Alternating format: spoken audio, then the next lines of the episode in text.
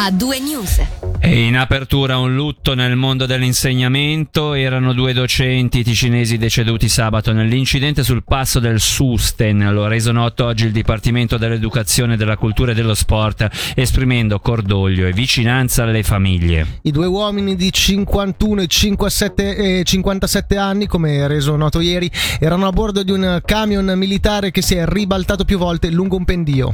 Ci concentriamo ora sulla Val Malvaglia, lo facciamo perché il consigliere di Stato Claudio Zali, con la direttrice dell'Ufficio federale dello sviluppo territoriale Maria Lezzi e il vice sindaco di Serravalle Fabrizio Giamboni hanno guidato una delegazione che ha visitato il territorio in questione. La visita ha avuto luogo mercoledì 22 giugno e aveva lo scopo di individuare una visione condivisa per valorizzare questa parte di territorio, in particolare per quanto concerne le cosiddette ville, come ci spiega il direttore della divisione dello sviluppo territoriale della mobilità, Martino Colombo. La necessità è nata da una sentenza del Tribunale cantonale amministrativo che ha ritenuto l'ipotesi da parte del Comune di rendere edificabili alcune zone della Valle Malvaglia non accettabile. Questo su ricorso proprio del, dell'Ufficio federale dello sviluppo territoriale. Si tratta di nuclei nella valle che sono molto particolari, infatti hanno anche un nome che li contraddistingue che non troviamo in altre parti del cantone, sono chiamate ville proprio perché sono dei, dei piccoli villaggi molto ben tenuti e quindi si è trattato di capire come garantire la possibilità a questi nuclei di, di essere mantenuti anche nel tempo e di essere valorizzati anche pensando a quegli edifici che possono essere trasformati in residenze secondarie. Da questa visita cosa è emerso? L'elemento principale è emersa una condivisione di, di intenti e di, di, visione con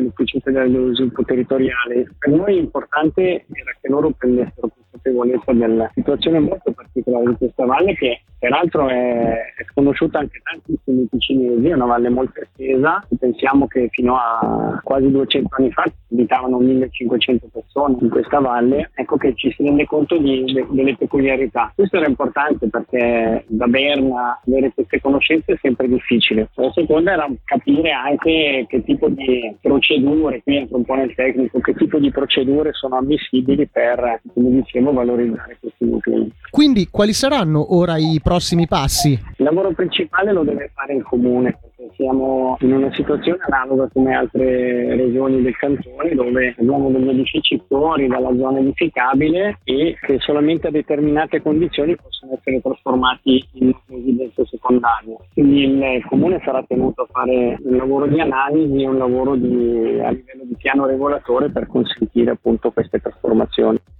Parliamo di parità salariale con l'obiettivo di promuoverla e garantire una concorrenza efficace in Ticino partirà un progetto pilota che porterà dei controlli nel settore delle commesse pubbliche. In pratica le aziende che nel corso dell'ultimo anno si sono aggiudicate una commessa pubblica da parte del cantone potranno essere sottoposte a un controllo da parte di un organo esterno composto da esperti della Confederazione.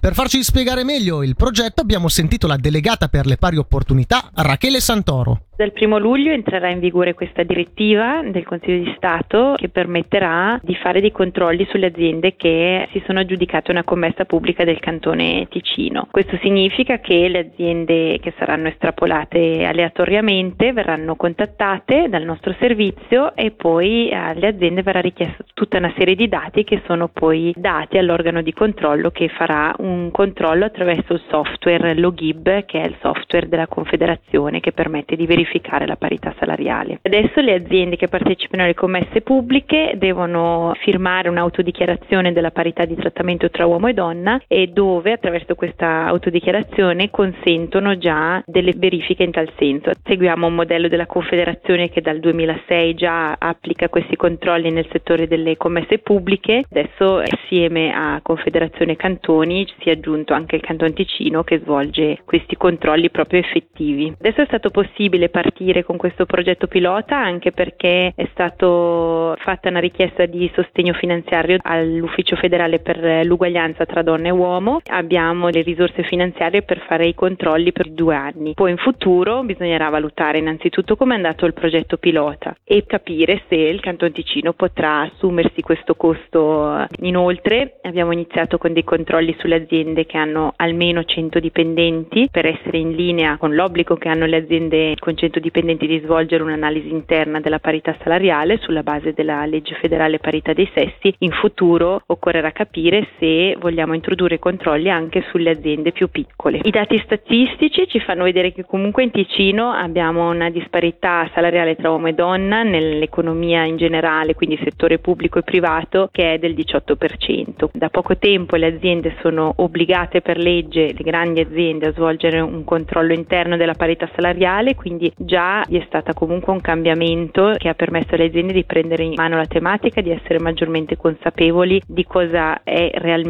la disparità salariale tra uomo e donna. Con questi controlli si spera di eh, lavorare ulteriormente a livello di prevenzione anche e di ridurre sistematicamente questa disparità.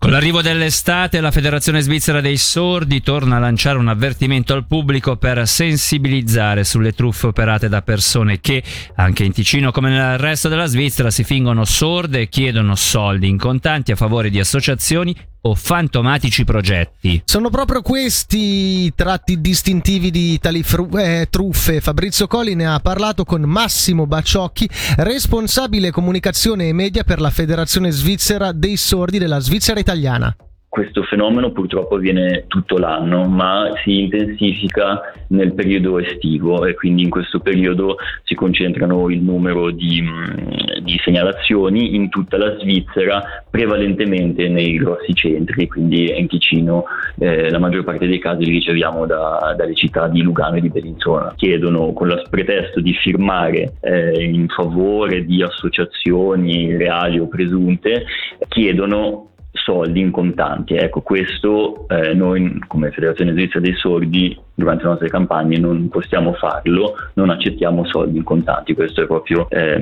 distintivo della truffa che succede per le strade, nelle piazze o sui trasporti pubblici in Svizzera. Importantissimo eh, segnalare subito queste persone alla polizia che poi può intervenire per regolare la situazione di illecito le persone che cercano di diciamo, assorcere proprio del denaro a nome delle persone sorde normalmente non sono sorde, ma eh, si fingono solamente tali. Per quanto riguarda la quantificazione del fenomeno, ci sono dei dati che riguardano la Svizzera e soprattutto in questo caso la Svizzera italiana? Non abbiamo eh, dati ufficiali, eh, le segnalazioni che riceviamo sono comunque troppe in quanto ledono il nome della Federazione Svizzera dei Sordi e soprattutto delle persone stesse sorde che eh, mai non si permetterebbero eh, di fare diciamo così una truffa eh, e nemmeno lo vorrebbero in quanto le rivendicazioni delle persone sorde sono quelle di poter lavorare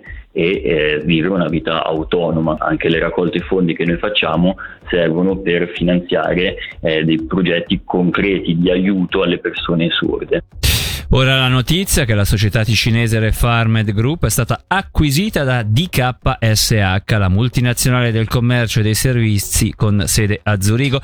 L'azienda con sede a Lugano fornisce principi attivi e medicinali già pronti all'uso ai produttori di farmaci generici.